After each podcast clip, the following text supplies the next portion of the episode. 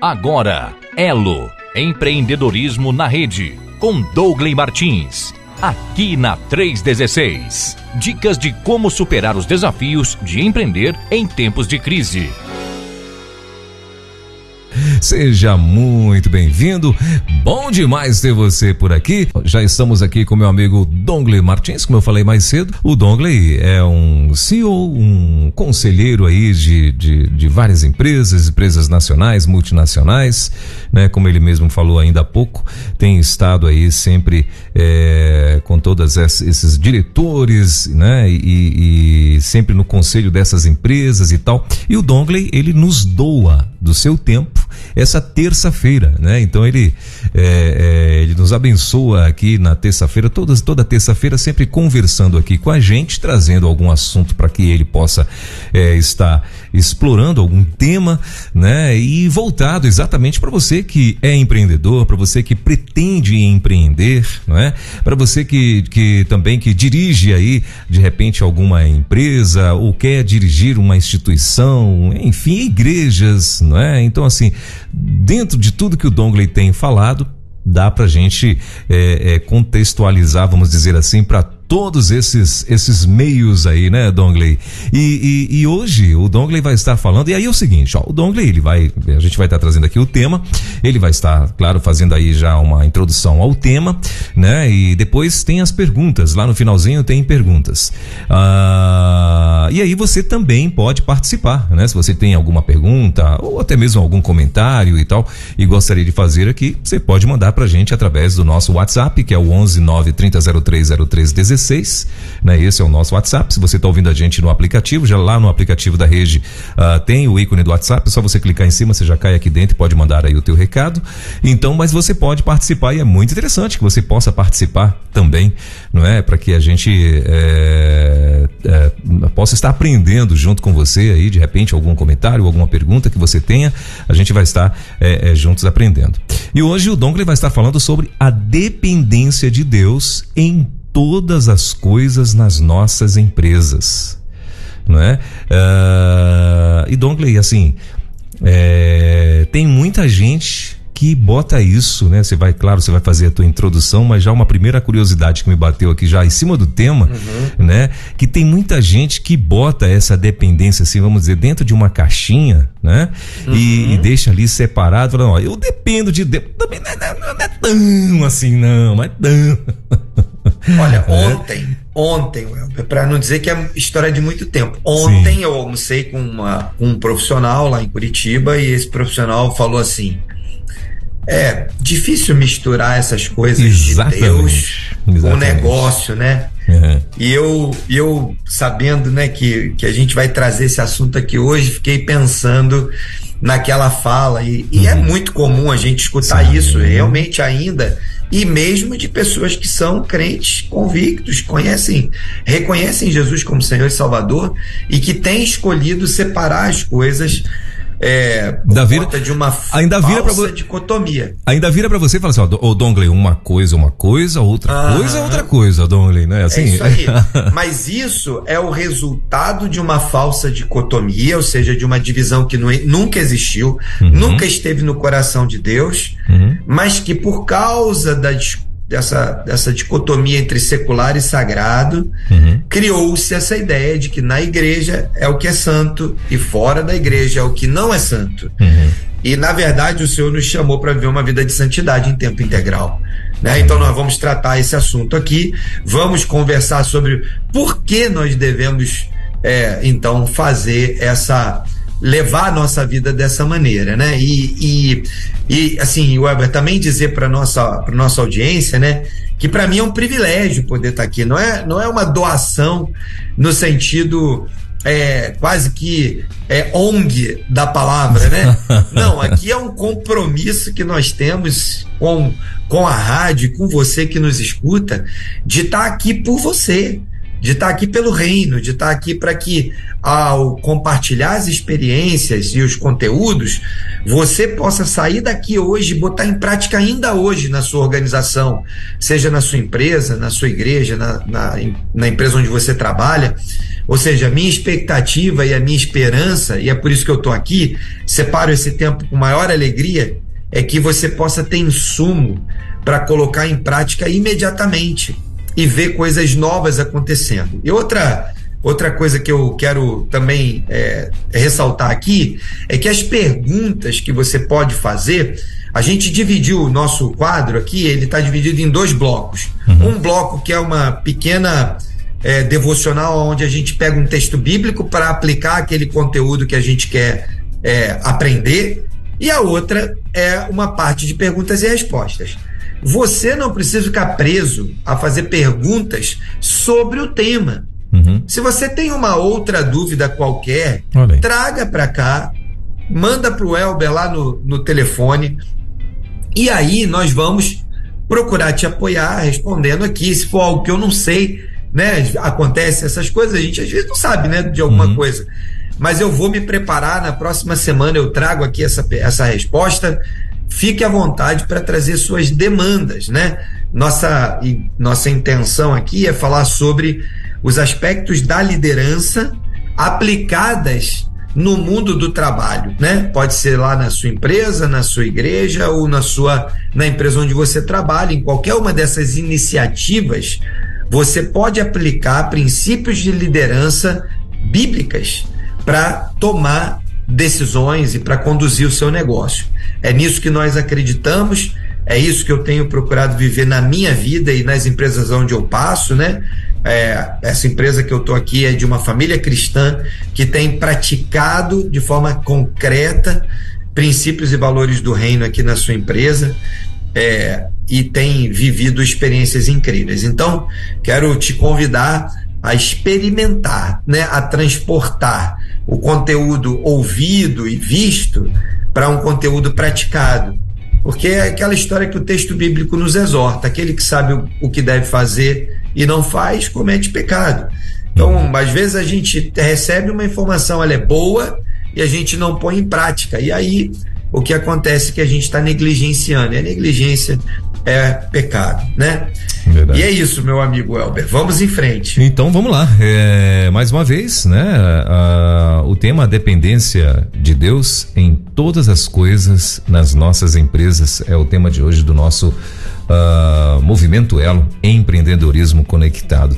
Esse empreendedorismo conectado em Dongley, é, é, muita gente fica assim, né? Até, acho que até se, se intimida, mas como assim? Empreendedorismo, só empreendedores? Uhum. É por isso que a gente tem feito questão de falar aqui, né?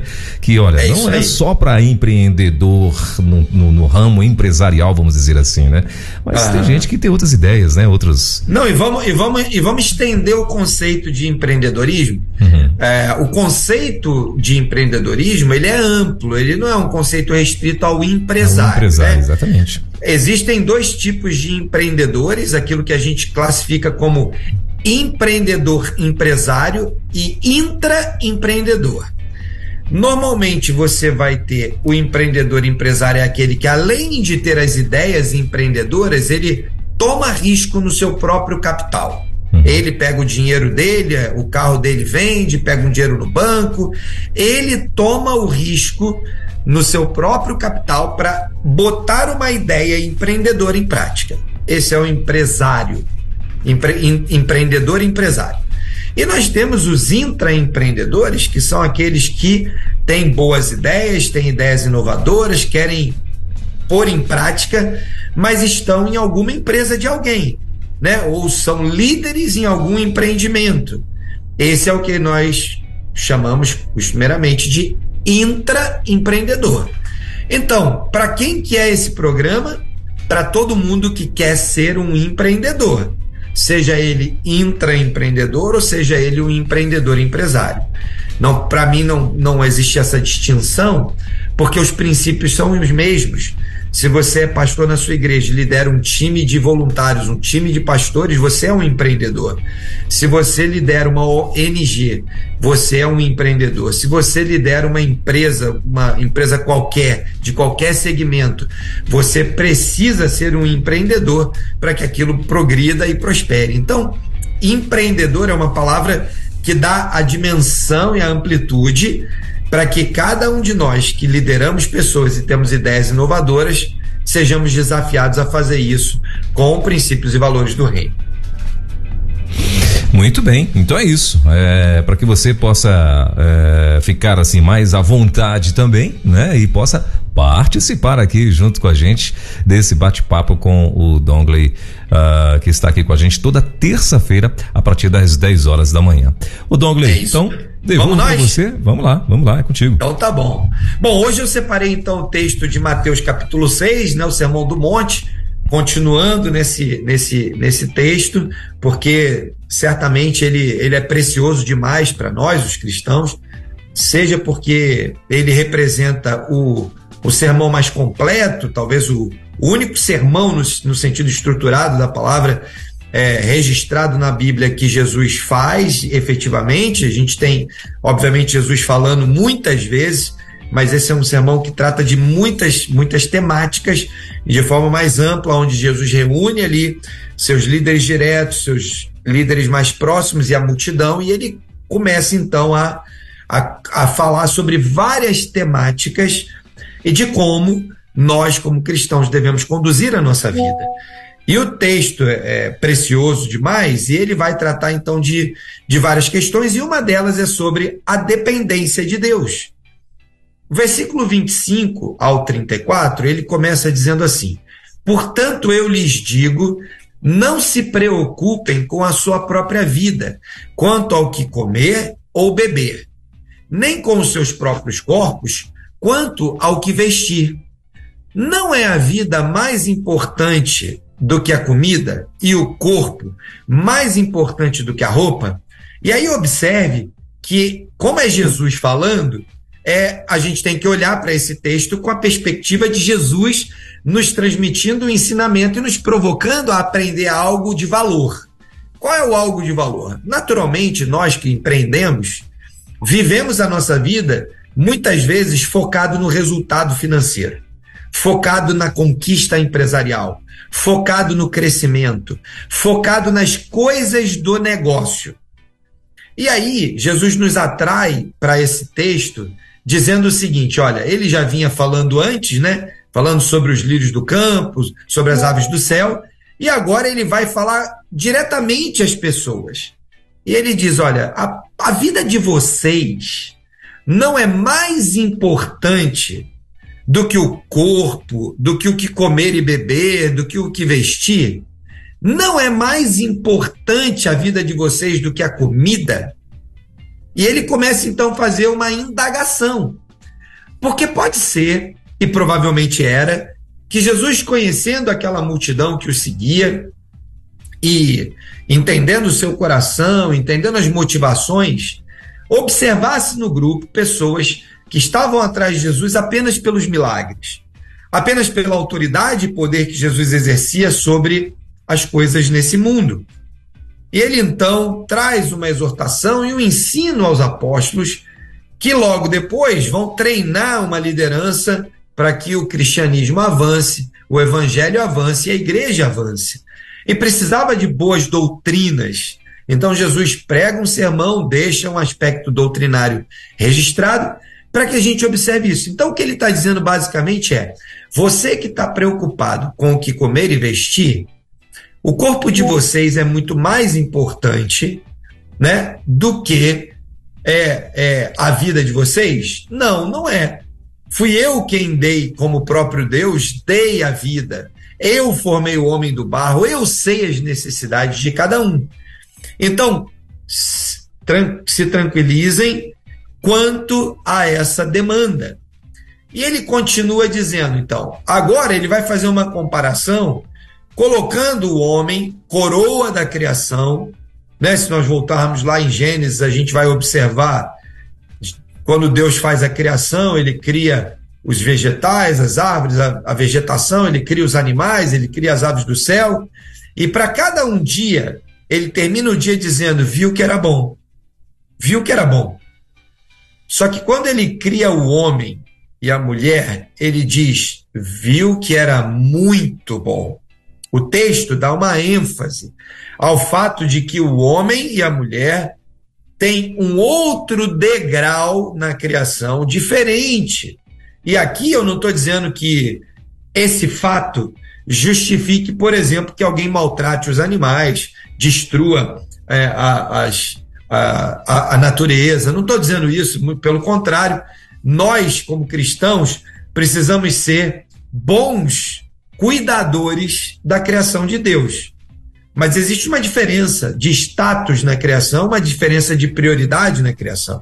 Existe uma diferença em relacionamento, existe uma diferença na maneira como Deus colocou no homem a sua imagem e semelhança. Deus não colocou no cachorrinho, no gatinho, no coelhinho a sua imagem e semelhança. De modo que você precisa entender essa diferença, entender que a sua vida é mais importante do que as aves do céu, do que os lírios do campo, do que o que comer, do que o que vestir. E ele vai dizer isso. Ele vai agora, no versículo 26, fazer essa comparação. Ele está dizendo: olha, observem as aves do céu. Elas não semeiam e nem colhem. Ou seja, elas não se dão ao trabalho de botar uma semente na terra, botar água, esperar crescer, colher. Não, elas não semeiam, nem colhem, nem armazenam em celeiros. E aí, lá na, um pouquinho mais na frente, se você se lembra do texto, Jesus se encontra com um jovem e o jovem fala: Não, eu tenho muitas propriedades. E aí ele fala: Eu vou lá para ver como é que estão as coisas. E Jesus repreende o rapaz. Numa outra parábola, Jesus conta a parábola de um grande fazendeiro que fala: Olha, tive uma plantação incrível, vou derrubar tudo que eu tenho, os celeiros, vou fazer maiores, vou armazenar e vou dizer para minha alma: olha, alma, descansa, toma prazer nesse mundo, vive a vida, aproveita tudo, come, bebe, regala-te. E aí Jesus faz uma exortação, louco, louco é a palavra que Jesus usa. Essa noite pediram a tua alma e o que você juntou, para quem será, né? Então, nós vamos observar que Jesus, ao longo da sua, do seu ministério, ele vai fazendo essas correlações de dependência. Ele cria uma mensagem clara e evidente sobre o fato de que nós, coroa da criação, na estrutura da criação com maior prevalência, com imagem e semelhança de Deus, precisamos atentar para o detalhe que para nós às vezes passa desapercebido, mas que para Deus é de suma importância, que é a nossa capacidade de viver debaixo da dependência de Deus. Por quê? O versículo 16, 26 responde. Ele falou das aves que não semeiam, não colhem, não armazenam em celeiros, e aí ele usa uma expressão muito forte. Contudo, apesar disso, mesmo que eles não façam isso, o Pai Celestial as alimenta. E aí ele termina o versículo dizendo: Não tem vocês muito mais valor do que elas? Não são vocês muito mais importantes? Então veja que não sou eu que estou dizendo ou criando essa qualificação entre o ser humano, imagem e semelhança de Deus, e os animais e as plantas, sou. É o próprio Jesus que está dizendo isso. Não tem vocês muito mais valor do que elas? 27. Quem de vocês, por mais que, que se preocupe, poderia acrescentar uma hora à sua vida? E aí Jesus começa a fazer outras correlações para explicar o nível de dependência que nós precisamos ter do nosso Deus. O nível de dependência é tal que eu não sou capaz de acrescentar um palmo na minha vida, um minuto à minha vida, que eu não posso tomar decisões é, que, que, no sentido de decretar coisas que é, eu não tenha domínio sobre elas, ou que eu não tenha de fato domínio sobre aquilo, porque essa tarefa é do nosso Deus, é Ele quem nos concede um dia de vida, é Ele quem nos concede força e vigor, é Ele quem nos concede inteligência e sabedoria. E nós, alinhados com Ele, colocamos em prática aquilo para o qual Ele nos chamou é, para fazer. E aí nós vamos entender que seja quem for e esteja aonde estiver, o Senhor tem um plano e um propósito para a sua vida naquele lugar. De modo que você vai estar lá empreendendo, em qualquer que seja daquelas, daqueles locais que a gente já falou, e você vai poder ir buscar diante de Deus uma resposta para um desafio. E o Espírito Santo vai te capacitar com inovação, porque você está vivendo debaixo da dependência dele. Assim como os pássaros, que diz aqui no versículo 27, no versículo 26, não semeiam, não colhem, não armazenam, contudo o Pai Celestial as alimenta. Pensa então agora na sua vida e pense assim: olha, talvez você não consiga pensar numa ideia nova, sair de uma crise, passar por uma dificuldade, ter uma ideia inovadora, pensar numa solução. Contudo, o Pai Celestial pode te dar os insights necessários para cumprir o propósito que ele tem na tua vida naquele lugar. Olha que incrível, olha, olha que fantástico. Você pode contar, você pode contar com o próprio Deus, o Criador de todas as coisas, aquele que conhece o passado, o presente e o futuro, porque no tempo de Deus tudo é hoje, ele sabe de todas as coisas. E ele é aquele que sabe o insight necessário para você realizar aquela tarefa, aquele projeto, aquela liderança, montar aquele time, seja qual for a demanda que você tem, Deus sabe aquilo que precisa ser feito. Então você pode usar a sua inteligência, a sua habilidade, os cursos, o preparo que você teve, mas você não pode abrir mão de viver como os pássaros do céu, que não semeiam, não colhem, não armazenam em celeiros. Contudo, o Pai Celestial alimenta cada uma delas todos os dias. E ele continua dizendo no 28: por que vocês se preocupam com roupas? Vejam como crescem os lírios do campo. Eles não trabalham nem tecem. Contudo, eu lhes digo que nem Salomão, em todo o seu esplendor, vestiu-se como um lírio. Olha que interessante. Nós sabemos que Salomão foi o homem mais rico da terra, que sua riqueza atualizada até hoje seria das maiores riquezas do mundo. E o, o que Jesus está dizendo, não é uma pessoa que inventou esse texto, Jesus está dizendo. Ele está dizendo: olha, tudo aquilo que eu falei dos lírios do campo, das aves do céu, se comparado a um, a um homem inteligente que sabiamente pediu sabedoria e inteligência para conduzir o seu reino e recebeu abundantemente, nem Salomão, considerado o homem mais sábio do mundo, mais rico da terra, se vestiu como um lírio do campo. Aí ele continua dizendo: se Deus, e aí Jesus, homem, aponta para Deus, aponta para o divino, aponta para o eterno, para aquele que sabe todas as coisas, para aquele que tem todas as informações, para aquele que criou todas as coisas. Jesus aponta para Deus e diz: se Deus veste assim a erva do campo, que hoje existe e amanhã é lançada no fogo, não vestirá muito mais a vocês, homens de pequena fé. Jesus está dando uma bronca, né? É uma bronca do nível mais alto possível. E às vezes a gente lê esse texto e não percebe a bronca. Muitos de nós estamos diariamente trabalhando pela roupa que eu preciso comprar, pela comida que eu preciso comprar, e não tem nada de errado nisso. O problema se dá quando o meu propósito, a única razão de eu existir é trabalhar para comer e vestir. Porque a palavra de Deus garante, a promessa de Deus garante. Jesus não mentiu. Jesus não mente. E aqui é a palavra de Jesus proferida. Jesus está dizendo: se Deus veste assim a erva do campo que hoje existe e amanhã é lançada no fogo, não vestirá muito mais vocês, homens de pequena fé?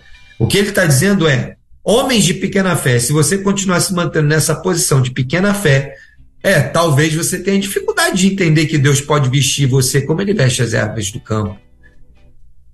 E ele continua dizendo, portanto, 30, 31, não se preocupem dizendo que vamos comer, o que vamos beber, o que vamos vestir. E aí ele dá uma nova bronca, pois os pagãos, ou seja, aqueles que não temem a Deus, que não vivem uma vida na dependência de Deus, os pagãos é que correm atrás dessas coisas. Mas o Pai Celestial sabe que vocês precisam delas. E aí vem o texto áureo, que muitos de nós sabemos de cor, mas não conhecemos o contexto no qual ele está inserido. E muitas vezes falamos esse versículo, o versículo 33, de uma maneira quase que é, quase que como se fosse um amuleto.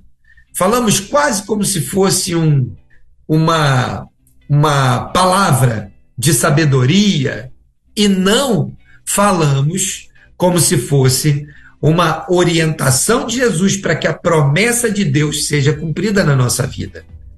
Então Jesus está dando aqui uma diretriz claríssima.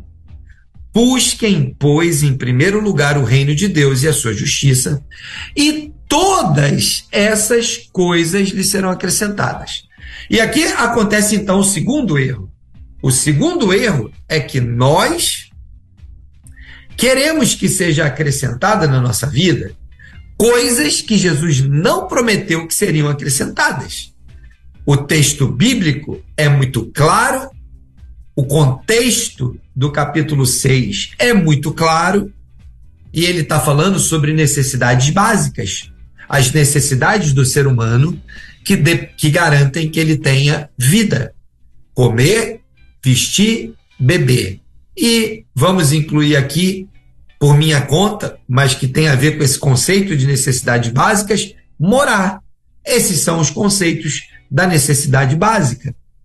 De modo que essas coisas são promessas de Deus. Aí eu encontro pessoas que vão lá nessa promessa, vão lá nessa diretriz que Jesus dá e começam então a mudar o contexto e a achar que quando Jesus fala sobre comer, vestir, que Jesus talvez estivesse falando aqui sobre caviar, falando aqui sobre churrasco todo dia na churrascaria, falando aqui sobre é, é, é, uma comida elaborada, né? Pensando no, no, Brasil inteiro, talvez lá no, lá no norte, no nordeste, talvez açaí, açaí no, e, e, e peixe na chapa todo dia, né?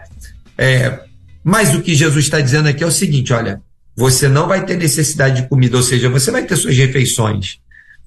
E talvez para algumas pessoas a necessidade básica seja suprida com carne todo dia. Para outras vai ser suprida com ovo todo dia. Para outro vai ser suprido com frango todo dia, com peixe. Ou um dia frango, um dia ovo, um dia peixe. Ou um dia salado, um dia ovo. Eu não sei. A realidade de cada região e de cada pessoa que nos escuta. Mas o fato é que a promessa, a diretriz de Jesus é busque, pois, em primeiro lugar, o reino de Deus.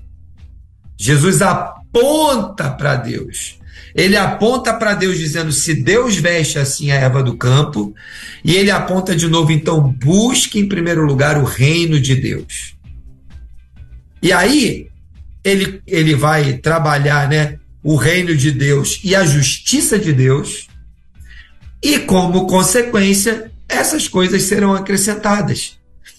Eu não conheço um crente em Jesus que tem buscado o reino de Deus em primeiro lugar, que não tenha suas necessidades básicas supridas, seja pelo seu trabalho, seja pela ajuda local da igreja temporariamente, seja por ajuda de irmãos temporariamente, o Senhor sempre vai prover algo de necessidade básica. E ele termina o versículo, esse capítulo, no versículo 34, dizendo: Portanto, não se preocupem com o amanhã, pois o amanhã se preocupará consigo mesmo. Basta a cada dia o seu próprio mal. E aqui então é, eu, eu percebo Jesus nos ensinando que a ansiedade, porque ansiedade é excesso de futuro, né? Ah, os, os psicólogos, os psiquiatras, eles dizem que depressão é excesso de passado e ansiedade é excesso de futuro. O futuro não é o que vai acontecer daqui a um minuto, um segundo. Tudo que vai acontecer daqui a um segundo para frente é futuro. De modo que se eu me preocupo com o dia de amanhã, eu tenho ansiedade na minha vida. Existe uma diferença muito marcante entre se preocupar com o futuro e planejar o futuro. E aí, a vantagem da, da Bíblia, e eu tenho insistido aqui semana após semana, é que a Bíblia responde qualquer pergunta do mundo do trabalho, é que existem textos para trabalhar a ideia de planejamento sem ansiedade, da mesma maneira que existem textos como o de hoje, que vão trabalhar a ansiedade a partir de um bom planejamento. Por que, que você não se preocupa com o dia de amanhã? Porque o Senhor está cuidando dele. Mas por que, que você não se preocupa com o dia de amanhã? Porque em algum momento você já pensou naquele pavimento que você vai fazendo para o dia de amanhã ser um dia mais tranquilo. Então, a combinação de vários princípios da palavra nos levarão a um patamar de poder viver a cada dia o seu próprio mal, na dependência completa de que Deus supre as necessidades. E tudo mais que vai ser acrescentado tem a ver com as necessidades que Jesus trouxe aqui. Mas eu tenho outros textos na palavra que me dizem que tudo que eu desejo eu devo planejar e submeter a Deus, e Ele satisfará o desejo do meu coração. Então, apesar desse texto aqui não ser um texto para aquelas coisas adicionais, mas existem outros princípios bíblicos para as coisas adicionais. Então, meu irmão, lendo esse texto aqui, o que eu quero te animar e te incentivar é que você, como empreendedor, vai ter necessidades básicas que você pode colocar diante de Deus para que ele supra, porque ele garantiu isso.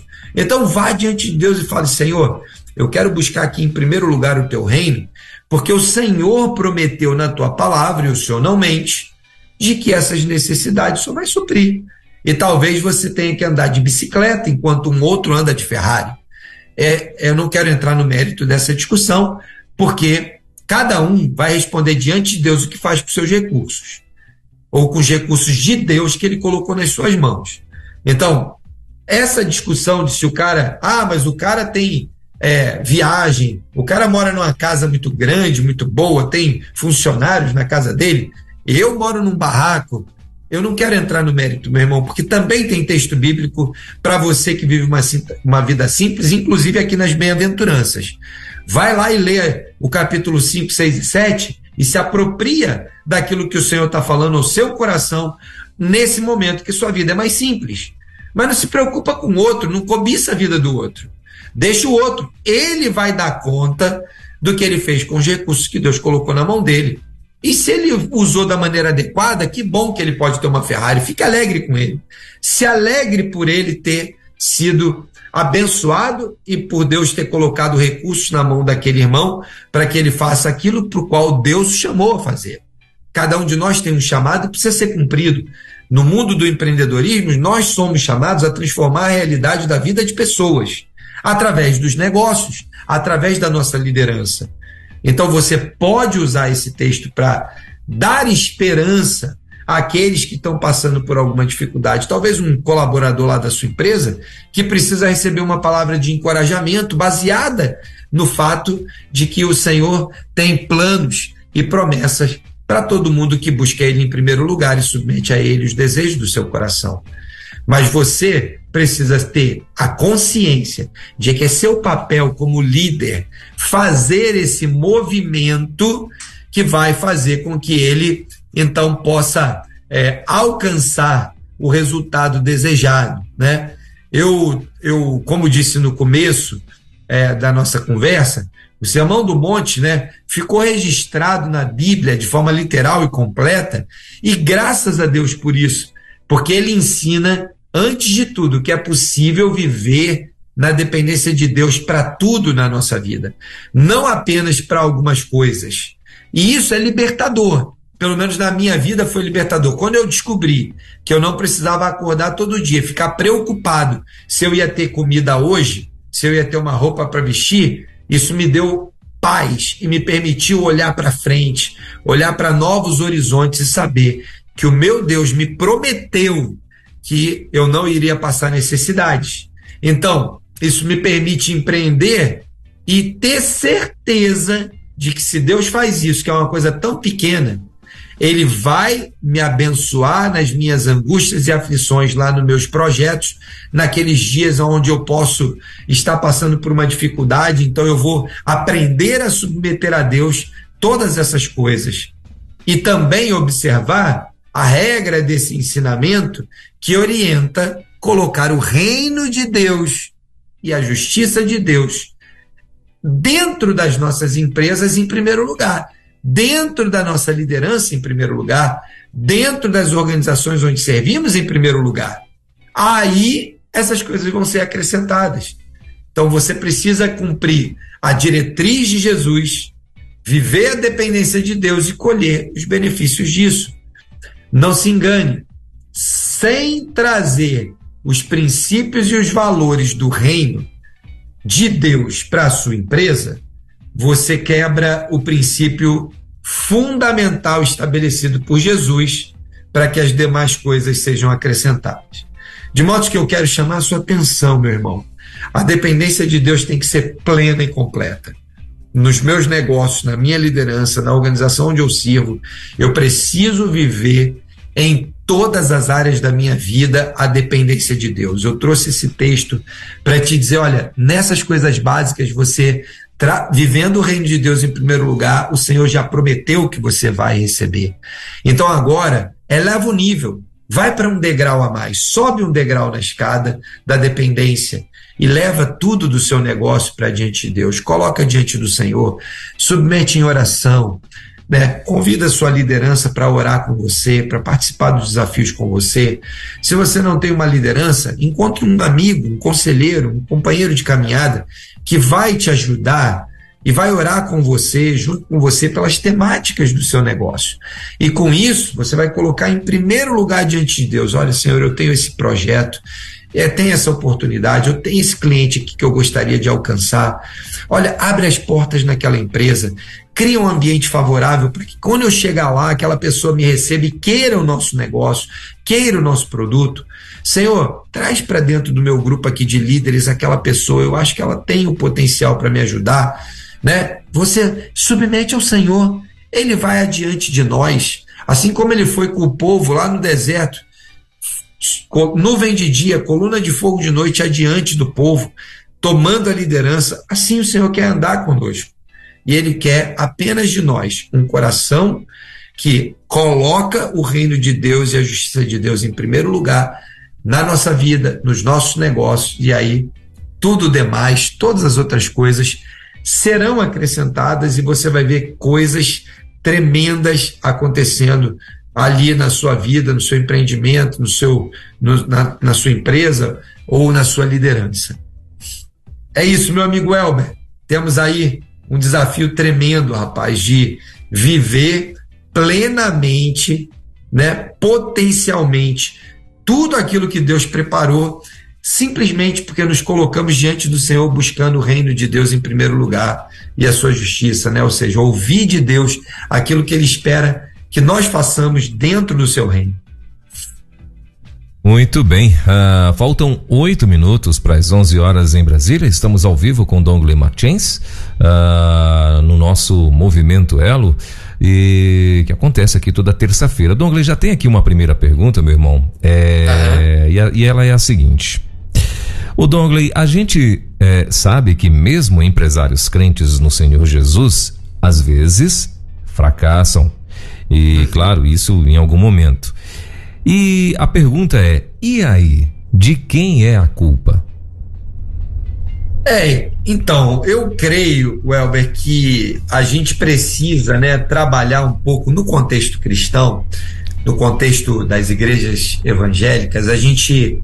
E, e na católica, na igreja católica apostólica romana, isso ainda é mais intenso, A gente vem de uma história de, de culpa como forma de viver, né? Então, os, os, os líderes, né, aqueles que anunciam a palavra, muitas vezes usaram a, o modelo da culpa né, na sua estrutura de liderança e de sermões e tudo mais. É, eu não estou dizendo que não tem que ser pregado culpa e arrependimento, muito pelo contrário. Eu sou totalmente a favor da exposição do evangelho como ele é, da realidade do evangelho como ele é. Mas nós precisamos cuidar com a ideia de que é, eu boto mais ênfase na culpa do que na resolução do problema. Se, se eu não olho para a solução do problema e olho só para a culpa, eu vou ficar doente. Então, antes mesmo de pensar em de quem é a culpa por isso ou por aquilo, antes mesmo de pensar que um fracasso seja algo ruim, né? Muitas, muitas histórias, Welber, muitas histórias, muitos empresários bem-sucedidos, líderes bem-sucedidos, vieram se ergueram e se organizaram depois de fracassos. Então, a primeira coisa que eu quero te animar, meu irmão, minha irmã que nos ouve, o fracasso é o insumo da próxima tentativa. Olhe para ele com um sentimento de aprendizado. Olhe para ele com o coração pronto a aprender. Olhe para ele com o coração pronto a se arrepender olhe para ele com a, com uma oportunidade de confessar, às vezes, um pecado, um erro, alguma coisa que vai mudar no reino de Deus e na justiça de Deus a forma como ele vai olhar para você, porque lembra que Deus se afasta, né? O pecado nos afasta de Deus. Então, se a gente está fracassando porque tem vivido uma vida de pecado, isso vai impedir que Deus haja na nossa vida. Então você precisa confessar pecados. Então o fracasso é uma oportunidade de esquadrinhar a sua vida e olhar e falar: puxa, o que está errado aqui? E aí tomar uma posição, não é? E aí com isso, tomando essa posição, viver essa vida. É, eu creio, Welber, que o primeiro desafio de quem está né, nessa posição ou passando por essa é, por, essa, por esse tipo de crise, né, de culpa, é tentar olhar para Jesus e falar: bom, o Senhor levou sobre si todas as nossas culpas. Ele pagou o preço pelos pecados que já tinham sido cometidos, pelos que estavam sendo cometidos, pelos que iam ser cometidos. De modo que esse erro que você cometeu, esse pecado que você cometeu, ele precisa ser confessado, porque a Bíblia diz que aquele que confessa os seus pecados e os deixa, alcança a misericórdia. Então, então a misericórdia virá de uma atitude de confissão e de abandono. Se você não confessa os pecados, não tem misericórdia. Se você confessa, mas não deixa, não tem misericórdia. Então você precisa, o que a Bíblia ensina é isso: aquele que confessa os seus pecados e os deixa, alcança misericórdia. Então é a hora de você tomar uma decisão se o erro, o fracasso é originado em pecado, precisa confessar e deixar. Agora, o fracasso pode ser pode ser gerado não por pecado, mas por uma decisão errada. Não, não é um pecado em si, mas você tomou uma decisão errada. Fez uma escolha errada naquele negócio. Não tem um pecado biblicamente falando, mas tem uma escolha errada. O que, que precisa? Rapidamente aprender com aquela escolha, testar a escolha, a outra escolha, para ver se o problema de fato é a escolha e se você tem a, possibilidade de, alterando a escolha, obter sucesso ao invés de fracasso. Então, o importante aqui para essa pergunta, Welber, é esse sentimento de que eu preciso estar diante de Deus, quebrantado e contrito, porque um coração quebrantado e contrito, o Senhor não despreza. E aí, se eu estou diante de Deus quebrantado e contrito, eu esquadrinho meu coração, encontro um pecado, tomo uma decisão, me arrependo e deixo, vai ter misericórdia. Ou e decidi por uma, fiz uma escolha que não foi a melhor, não tinha pecado nenhum, mas não foi a melhor escolha. Então eu vou agora reconhecer que não foi a melhor escolha e tomar uma nova escolha e testar novamente. Aquele que errou uma vez tem grande chance de acertar na próxima vez. E assim a gente vai superando as limitações e as barreiras que são impostas ou por nós mesmos ou muitas vezes porque o inimigo também não está parado. Você não pode nunca desconsiderar que o inimigo das nossas almas veio roubar, matar e destruir. E ele faz isso 24 horas por dia, ele e o seu exército. E muitas vezes você caiu numa armadilha do inimigo, precisa sair dela. Então, lembre dessas, desses fatores, mas lembre de uma coisa: você precisa se submeter ao reino de Deus e à sua justiça. Muito bem. Uh, um minutinho, faltando para as 11 horas. Dongley tem mais uma pergunta. Como reconhecer o papel do fracasso na vida dos negócios, meu irmão? Bom, Elber, eu, eu, essa aí eu acho que eu já respondi junto com a primeira. Eu vou só Sim. dar uma. Vou dar só uma. Como diríamos assim, uma remendada, né? uma, uma, uma completada. Uhum. É, como é que eu posso entender o papel do fracasso? Depende. Sabe que tem pessoas que o, o, o olhar dela. Lembra da história do lençol branco e do ponto preto, né? Há pessoas que só veem o ponto preto no lençol. Há pessoas que só veem o fracasso. Enquanto há pessoas que olham o ponto preto e falam uma oportunidade de eu fazer uma limpeza. Olham o fracasso, uma oportunidade de eu consertar e sair ali na frente. Então, se você é daqueles que sempre vai olhar o copo meio vazio, né? Copo vazio e não ele meio cheio. Se você é o cara que vai para a África e vai ver os pés descalços e vai ver uma oportunidade de vender a Havaiana e não um problema para vender a Havaiana, se você é daquele que qualquer dificuldade é uma força motriz, é um combustível, você vai olhar o fracasso como oportunidade. Se você é daqueles que vai olhar sempre o dia como um problema, o fracasso como um problema, a falta de chinelo no pé das pessoas e assim sucessivamente, você vai viver uma vida de depressão, de problemas e de poucas vitórias.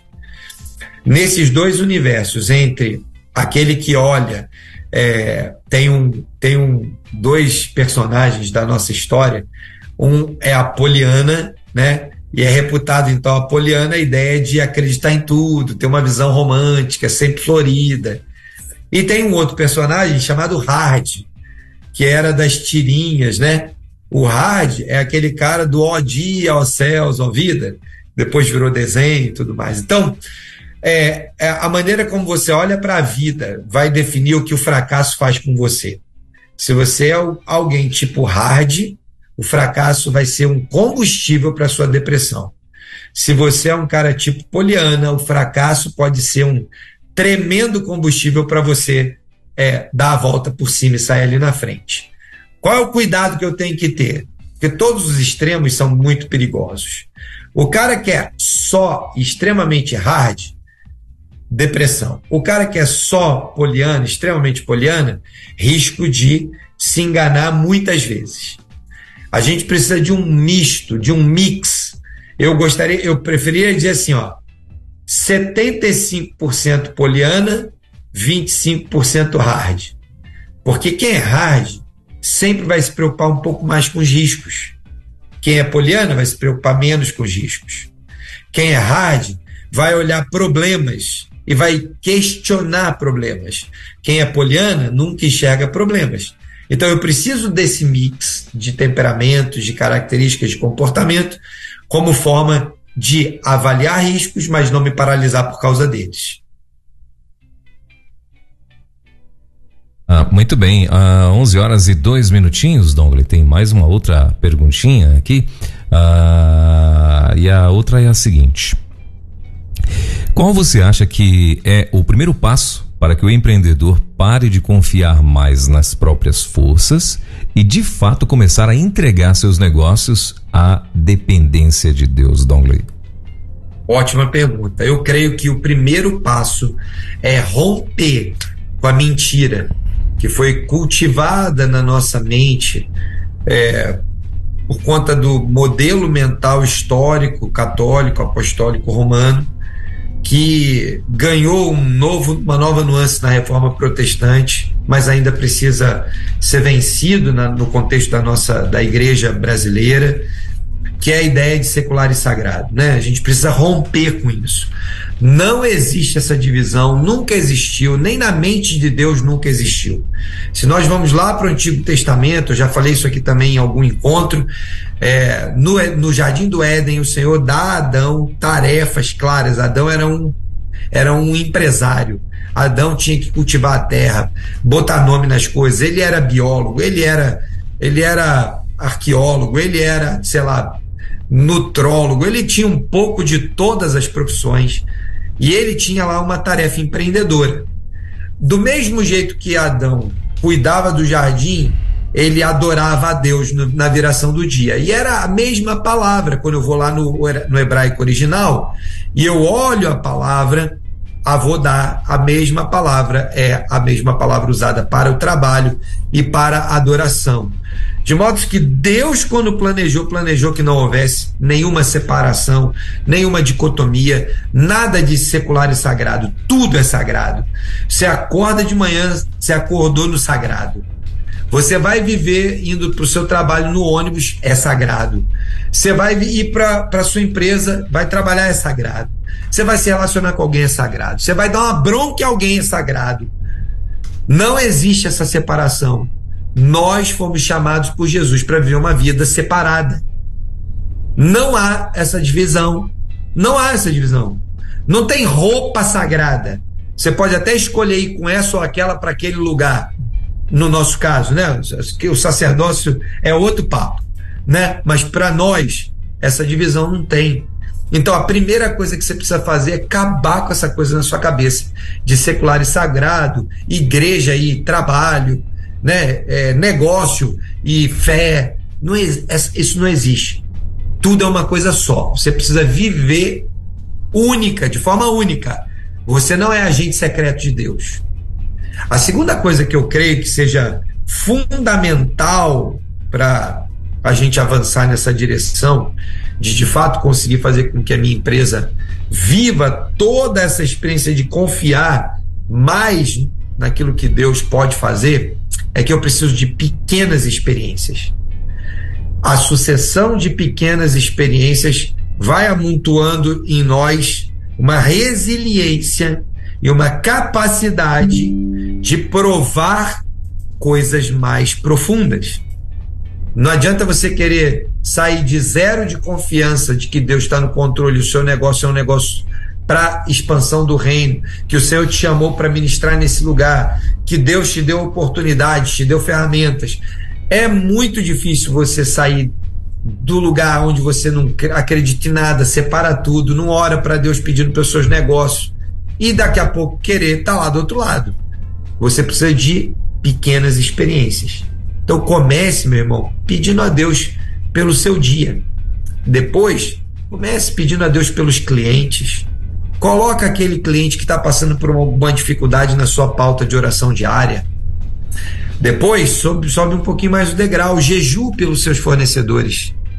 Jejum por eles, para que eles entreguem um produto com qualidade, a matéria-prima de boa qualidade, para que ela seja entregue na quantidade certa. Depois, sobe um pouquinho mais o degrau, jejum pelos seus funcionários, pelos seus clientes. Ore por eles, ore com eles à medida que você for andando nesse, nessa escala e você for vivendo o reino de Deus e a sua justiça de forma mais intensa, você vai reparar que esse problema some da sua frente e nunca mais você vai se preocupar com isso, porque agora você está vivendo um estilo de vida baseado no princípio da criação de Deus, sem dicotomia, avodar, ou seja, adoração e trabalho simultaneamente, em que você vai entender claramente que o seu negócio, a sua empresa, o lugar onde você trabalha é o seu ministério, chamado que Deus te deu para esse tempo. Muito bem, 11 horas e 7 minutinhos, estamos ao vivo com Dongley Martins, é, hoje é, especialmente de São Paulo, no nosso movimento Elo aqui, que vai ao ar toda terça-feira, a partir das 10 da manhã, esse bate-papo com o Dongley. E o Dongley, hoje tem mais uma perguntinha aqui, ah, e a, pelo menos por enquanto é a última que diz assim: Como acabar com o medo de parar de confiar em si mesmo? Eita. É. Então, um, um desafio é o medo de confiar em Deus. Mas talvez o desafio do, do, medo de confiar em Deus, que é a, a pergunta anterior, esteja lastreado, baseado no fato de que, no fundo, no fundo, eu não consigo deixar de achar que eu sou o cara. Eu não consigo deixar de achar que eu sei tudo. Eu não consigo deixar de achar que eu me basto né? E nem Deus precisa gastar tempo comigo. Já ouviu pessoas dizendo assim: eu não peço nada. Esses dias atrás eu tive que fazer uma exortação em amor para um amigo, para um irmão, que disse assim: cara, eu fico dando trabalho para Deus, isso aí é muito pequeno. Eu falei, tá, me dá um texto bíblico para me dar uma base para eu acreditar no que você está me dizendo. Se você tiver um texto bíblico, eu vou botar em prática na minha vida. Agora eu, eu vou te dar um texto bíblico para você é, e, e, diante do Senhor é, e, e, colocar diante dele tudo. Eu falei para ele, cara, a Bíblia diz que você deve submeter todos os seus planos ao Senhor e ele satisfará o desejo do teu coração. Então, na minha Bíblia, todo é tudo, né? Não tem tudo não é parte. Na língua portuguesa, tudo é tudo, todos é todos. Então, me dá aí um texto que me ajude a perceber, entender que coisas pequenas, então, eu não preciso falar com Deus, eu não preciso submeter a Ele. E aí acabou a conversa, graças a Deus ele entendeu e pôde né, mudar aí o seu jeito de pensar. E entender que o Senhor, Jesus, foi quem nos instruiu a colocar diante dele as nossas petições. Todas as nossas petições. O Senhor não é homem limitado para ficar cansado porque tem um milhão de pedidos, ou dois milhões, ou cinquenta milhões, ou sete bilhões de pedidos. Jesus não tem essa limitação, meu irmão e minha irmã, de é, não poder ouvir as nossas orações, de modo que não se acanhe de fazer todos os dias as suas orações, desde as coisas mais simples e pequenas até as mais cabulosas, mais difíceis, as mais tremendas. Ponha todas elas lá e o Senhor vai responder a nossa oração. Então é isso, meu amigo. Eu creio que é, o desafio para deixar que o seu ego é, seja maior do que a dependência de Deus é tomar as decisões na direção de fazer pequenos testes. Eu acho que a, a solução para os dois casos é a mesma. Só que uma depende de você testar com Deus aquilo que você não pode, não consegue fazer, você vai ver Deus fazendo, aquilo que você pode fazer, você vai ver Deus fazendo de outra maneira. Mas a outra é você lidar com o fato de que você não é a última bolacha do pacote, você não é né, a cocada é, do tabuleiro. O último, assim vai, né? o último litro de açaí do Pará. O último é, litro do açaí. Isso é muito sério. A última bandeja de, de, de, filhote. De filhote. Né? O cara precisa entender isso, né? Se ele acredita que ele é a última alguma coisa, é. rapaz, é aí o Pode subir pra cabeça. Ser... Né? Não, aí o coração precisa ser convertido, precisa transformar o coração de pedra num coração de carne né? E aí tem que voltar para o Evangelho e ler o texto bíblico, talvez se arrepender, se converter dos seus pecados e abrir o coração para que Jesus entre lá e domine tudo de verdade, né? Ele quer dominar tudo, mas às vezes tem umas áreas que a gente não abre muito a porta. Verdade.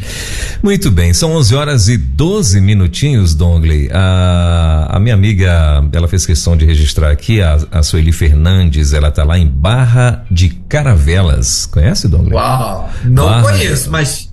Pelo mas nome, pelo, é pelo nome promete. e promete também ser um bom lugar, né? Barra de Caravelas. E o estado da Bahia. Deve estar tá na Bahia, isso é... quer dizer, Caravela deve estar tá na Bahia. Muito bom. Aí ela tá dizendo assim, ó, é, ah, por favor, manda essa mensagem do Dongley Martins. Peguei no meio, Deus falou muito ao meu coração. Legal, o, o, o Sueli. É, o Sueli, olha assim, daqui a pouquinho vai estar em todas as plataformas de podcasts esse, esse bate-papo aqui com o Dongley. Também você pode assistir no YouTube. Mais tarde, né? Você vai assistir no YouTube. E também vai estar no nosso, uh, no nosso site, né? www.rede316.com.br. Então também vai estar por lá, ok? Então, Essa e todas poder... as outras, não, é, é Ele pode ir lá e olhar, tem, acho que na Rede 316, no site da rede deve ter mais de 70 mensagens lá, devocionais que a gente faz aqui toda semana, Isso. no YouTube e no outro já tem algumas outras, outras, pelo menos 50. Então, você pode ir a isso, ele vai ser um privilégio ter você aí na nossa, na nossa companhia. Muito bem, Sueli. Então, obrigado, querida. Deus te abençoe mais aí. E ela falou: vocês estão convidados a conhecer aqui. Ela está dizendo, viu, Dongley? Mas... Oh, maravilha. Uma hora, quem sabe, eu passo por aí, né? Olha aí, é. Uma hora a gente aporta aí na nossa caravela também, viu, o, o Sueli? Abraço, querida. Obrigado, viu? Ô, Dongley, ah, então, assim, chegamos a, a, a, ao finalzinho, né? Ô, Dongley, agora, já mudando aqui de assunto, e para tentar até te liberar, que eu sei que você tá aí também no meio é, de um compromisso. Vou para outra reunião Isso. Agora. Mas é rapidinho. Como que chama? Como que chama no sul é, o amigo oculto, amigo, é, amigo secreto, secreto. Ah, chama amigo secreto, né? É, então, nas, secreto. em várias regiões aí do, do, do, do Brasil troca-se os nomes, né? Um é amigo oculto, ah, amigo secreto. Lá no meu Pará oculto, mesmo. É, lá no meu Pará é amigo invisível. Olha é, é, tem um tem umas derivações que é, a, a, é. amigo do desapego. Tem aí umas variações. Tem umas variações, né? Que isso, então. E mas aí aqui na rede vai acontecer na sexta-feira, provavelmente à tarde, né? Que tá aqui há, uma votação aqui pra galera para ver como é que ver se a agenda uhum. de todo mundo é, é, coincide aí e tal. Sexta-feira você vai chegar que horas em Curitiba? Não, já vou estar tá lá, eu volto ah, quinta ah, noite. Sim, você vai na quinta noite. Ah, então. É. Então, a gente tá vendo aqui para ver se, se a galera, todo mundo né, organiza a agenda, né? para ver se na sexta-feira à tarde a gente faz aqui ao vivo, lá, lá no, provavelmente lá no horário do Nayan, né? É, o, o, nosso amigo secreto aqui da rede, né? Onde todo mundo tá recebendo presente, teve uma troca. Já recebeu o meu, tá já, lá, já, fala, só não pode abrir ainda, é, né? Pois é, não rapaz. Pode abrir. Cê, cê, eu ainda não recebi, viu, Dongle? Inclusive fica aqui o meu potresto, ainda não recebi mas o meu amigo já recebeu. Mas eu, eu, vou, é. eu vou fazer aqui uma provocação, porque o meu amigo secreto diz que não recebeu lá na listinha, Sim. mas o correio me garante que entregou. Que entregou. Olha aí, rapaz. Tem boi, aí, ó, tem então, boi na linha vai, aí. Tem que vai ver. bater na casa do vizinho aí, talvez, né? o, o, o, meu já, já se manifestou dizendo que já, entre, que já recebeu também, mas eu uhum. não, não recebi ainda não. Mas olha só, aí, até sexta-feira esse negócio vai acontecer, então sexta-feira vai estar todo mundo ao vivo aqui. Dongle, obrigado, querido, mais uma vez. E terça que vem Tamo juntos. Terça-feira, a partir das 10 horas da manhã, estaremos com mais uma edição do nosso Movimento Elo Empreendedorismo Conectado aqui na rede, com, com o Dongle Martins, provavelmente lá de Curitiba. Dongle, obrigado, querido. Deus abençoe. Ótima semana, bom trabalho aí. Semana abençoada. E... Semana abençoada. Valeu, ótima semana. Boa semana. Tchau, tchau. Valeu. Elo Empreendedorismo na Rede, com Douglas Martins. Baixe agora os podcasts em nossa plataforma rede316.com.br. Dicas de como superar os desafios de empreender em tempos de crise.